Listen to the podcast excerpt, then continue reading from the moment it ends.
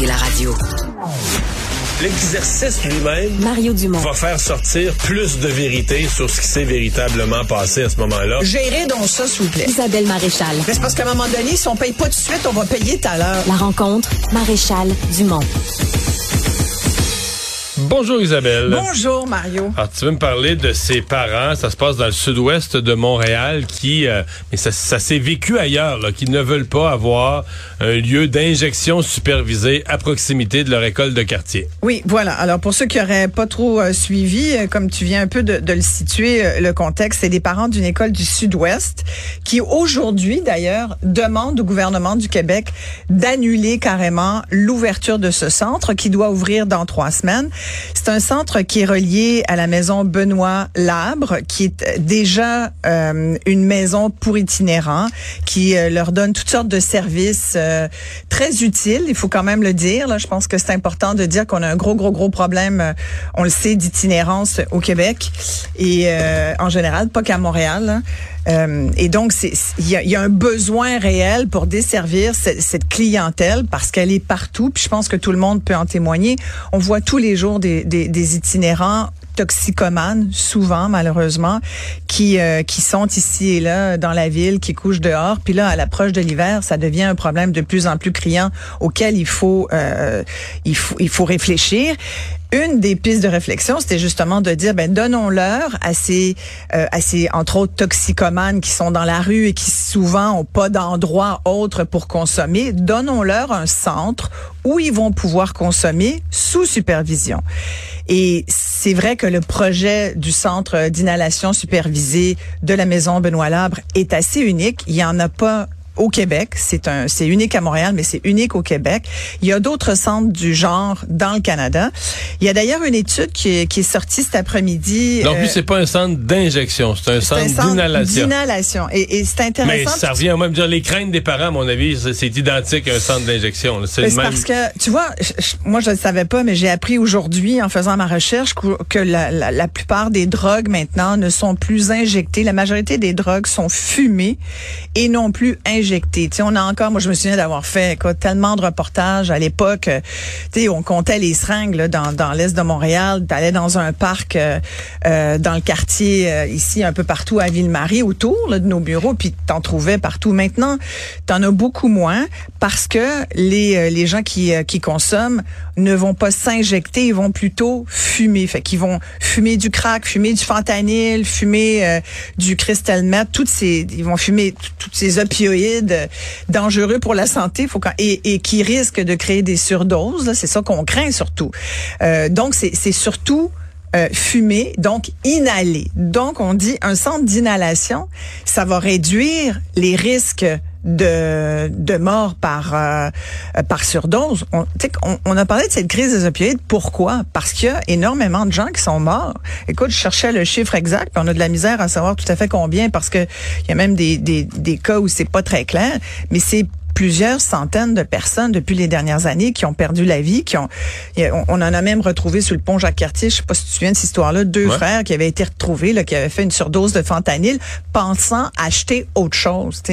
Alors, il y a énormément de cochonneries là-dedans, là, je le dis pour les gens là, qui seraient tentés d'essayer jamais ça, puis si vous en consommez déjà, dites-vous bien que plus ça va, puis je parlais à des experts là-dessus dernièrement, et et pire c'est, la, la qualité est de moins en moins bonne. Ils, ils coupent ça avec n'importe quoi. C'est pas du bicarbonate de soude, là, c'est souvent des produits chimiques, c'est de la cochonnerie, tu. Puis les gens fument ça, t'imagines?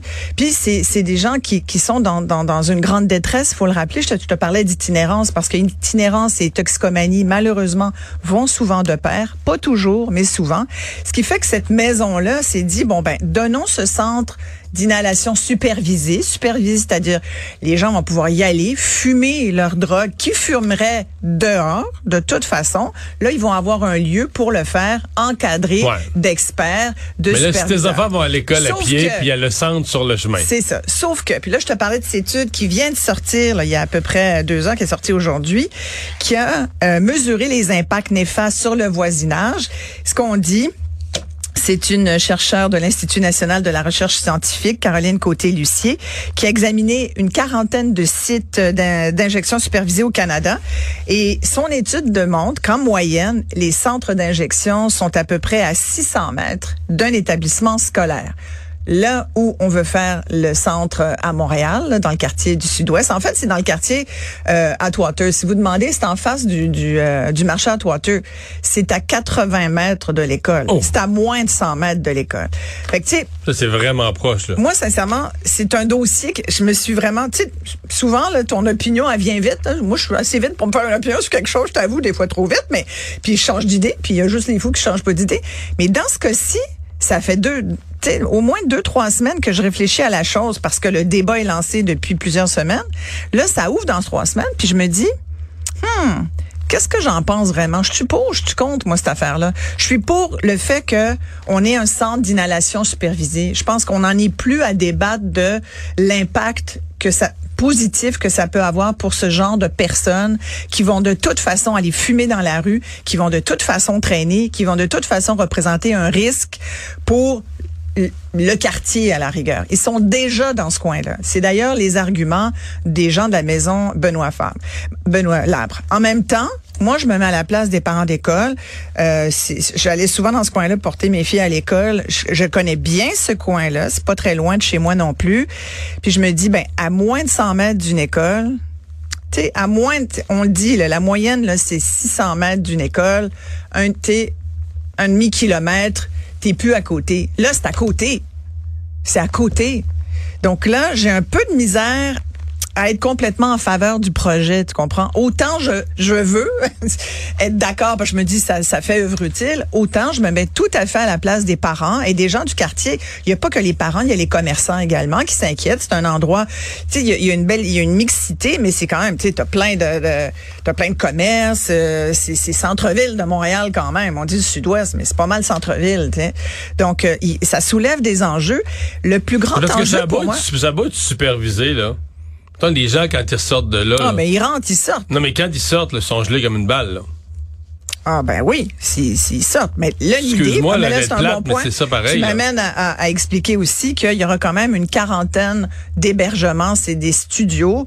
Donc, est-ce que ah, aussi l'autre chose, là, moi j'ai pas pu parler à la directrice, puis aujourd'hui semble-t-il qu'elle répondait pas à aucun média. Elle a écrit euh, entre autres à la presse pour euh, pour dire euh, on va travailler avec le, quartier puis avec les gens. Puis je comprends les craintes de tout le monde, fait qu'elle démontre une certaine ouverture. Elle a pas l'air d'une fille boquée, là. mais c'est sûr qu'elle on lui a donné une mission, puis elle a travaillé dans le communautaire, puis elle, voit bien que ça ça fait œuvre utile. En même temps il faut qu'il y ait de l'acceptabilité sociale. C'est quelque chose dont je te parle souvent. Pour moi, c'est c'est majeur qu'on essaie de nous passer une usine à batterie ou un centre d'inhalation supervisé. Il faut que ça se fasse avec l'accord des gens de l'environnement, du quartier, de, de, la communauté. Tu peux pas rentrer dans la gorge des projets.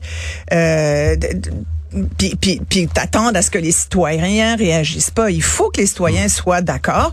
Et, et après, on n'est pas cave. Je pense que les parents peuvent comprendre. Là, à la base de ce projet-là, là, est en construction, est quasiment fini. C'est un nouveau building, ils l'ont construit. Comment ça se fait qu'on l'apprend trop tard? C'est encore ça l'autre affaire. comment ça se fait que les parents du coin, les gens du quartier sont mis devant le fait accompli avec à peu près pas de... de, ben, c'est un ben, peu tard, puis là, ils se font pointer du doigt avec, là, ben c'est ça, vous en voulez pas, c'est le syndrome pas dans ma cour. Mais des fois, le pas dans ma cour, il y a une raison aussi. Mais la raison peut-être pourquoi ils l'ont pas su, c'est qu'on s'est dit qu'il va y avoir de l'opposition, mais une fois que c'est construit, euh, il, est, euh, il est trop tard. C'est le principe du métro de Laval, ça.